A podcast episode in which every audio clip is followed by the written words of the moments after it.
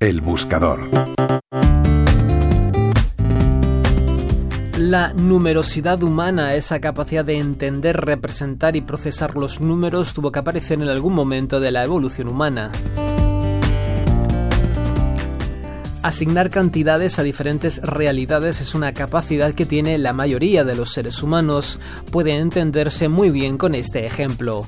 Un homínido de hace millones de años quizá no tenía en su vocabulario los números y lo que estos representan, pero sabía perfectamente que si tres osos habían entrado en una cueva y solo dos habían salido, todavía tenía que salir un oso.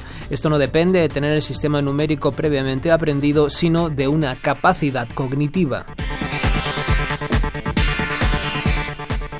Y esta capacidad cognitiva es la numerosidad humana. Parece obvio que la necesidad de medir el tiempo tuvo que ser una necesidad antiquísima, seguramente observando que los ciclos lunares tendían a repetirse, aquellos homínidos fueron creando la noción de mes. Además, observando el ciclo del día y la noche y que el tiempo de duración se repetía más o menos, pudo crearse la noción de día y de noche.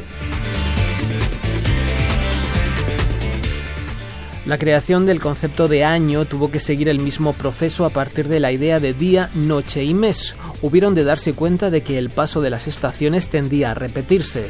Esa reiteración de lo cíclico tuvo que ser la primera noción abstracta de numerosidad humana. De igual modo, los intercambios comerciales también tuvieron que propiciar la aparición de algún tipo de numerosidad. Seguramente algún antepasado tuvo que considerar que una piel grande de animal tenía el valor de dos pieles pequeñas. Los paleontólogos han encontrado ya en época paleolítica huesos con muescas y marcas, es decir, ya tenían posiblemente un método para contar que no solo se reflejaría en un sistema de representación gráfica en forma de marca en un hueso, sino que a buen seguro tendrían palabras para ello.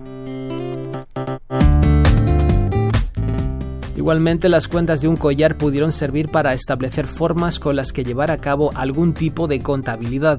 Asimismo, se han encontrado restos de cuerdas con nudos sobre ellas. Como pueden ver, todos son sistemas que podrían estar al alcance de un humano actual. Piensen en un abaco, el cual combina la información visual como la información espacial de desplazar cuentas de un lado a otro, una forma sencilla y efectiva de contar. Juan Pablo Arenas, Radio 5 Todo Noticias.